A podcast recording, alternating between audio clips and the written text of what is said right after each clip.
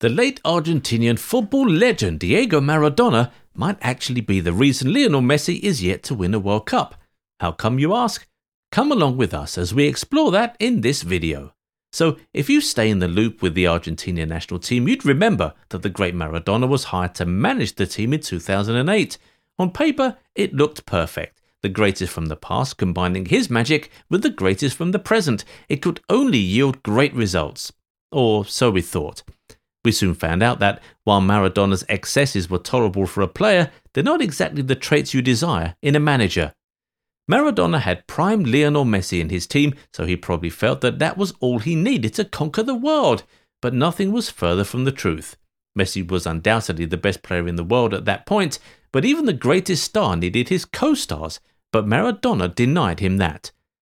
Not long after he became boss of the national team in 2008, Maradona went to the press to publicly criticize one of his biggest players, Juan Roman Riquelme. If you watched football in the early 2000s, you would know just how good the former Barcelona and Boca Juniors attacking midfielder was. But instead of integrating him into his team and giving him a huge role to play as one of the senior players, Maradona went onto an interview and said, I want Roman as our number 10 to make a difference. When I saw him the other day at Boca's, and I don't know if he's got physical problems or what, but he is not useful to me like that. Immediately, Riquelme caught wind of what the coach said about him. He straight up retired from international football. He said, I heard on TV that the coach thinks I am bad. The reality is that we have different approaches, and we don't agree much, and it's clear that we cannot work together. It may have been manageable if Riquelme was the only player Maradona alienated. After all, even the biggest coaches in the world tend to not get along with one big player when they get into a new team, but nah, with Maradona, that was just the beginning. He also dropped Esteban Cambiasso and Javier Zanetti, both of whom were running the show at Inter Milan at the time. After having dropped Riquelme, Cambiasso, and Zanetti, Messi was forced to play in the midfield at a time when he was tearing things up on the right wing and false nine positions. So it was no surprise that Argentina struggled to qualify for the 2010 World Cup after what Maradona had done to the squad. For someone who played in and absolutely dominated the midfield during his time, Maradona completely neglected Argentina's midfield going into that tournament in South Africa. Maybe he kept holding them to his own standards and they obviously couldn't match up, but that's exactly what a coach shouldn't do. At the 2010 World Cup, things actually started great, with Argentina cruising through the group stage, winning their games against Nigeria, South Korea, and Greece. The round of 16 game was also a relative breeze. They beat Mexico 3 1.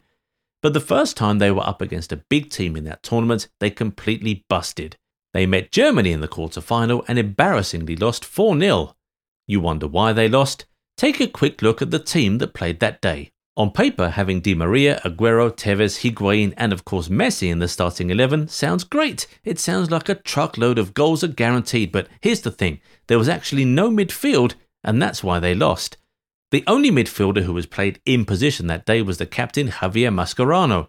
The other players who were in midfield were Di Maria, who's obviously an attacker, and Maxi Rodriguez, who's also a winger, an attacking midfielder maybe. It's little wonder that Schweinsteiger and Özil had a field day that day in the midfield. They bossed the midfield and between them set up three of Germany's four goals. Had Cambiasso and Zanetti, who had just completed a treble with Inter Milan that same summer, been there, things most likely would have looked very different for the Argentines. But Maradona's ego and personal vendetta put to waste what should have been Messi's biggest chance at the World Cup because Leo was in otherworldly form at the time. If you want to know how bad it is, think about this. Messi would have been on par with Cristiano Ronaldo right now as the only man to score in five World Cup tournaments, were it not for 2010.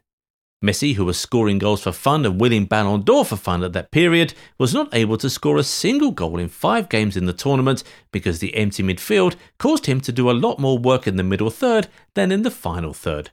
Well, guess it's true what they say the greatest players don't always make for the greatest managers, and the great Diego Maradona was a perfect representation of that viewpoint.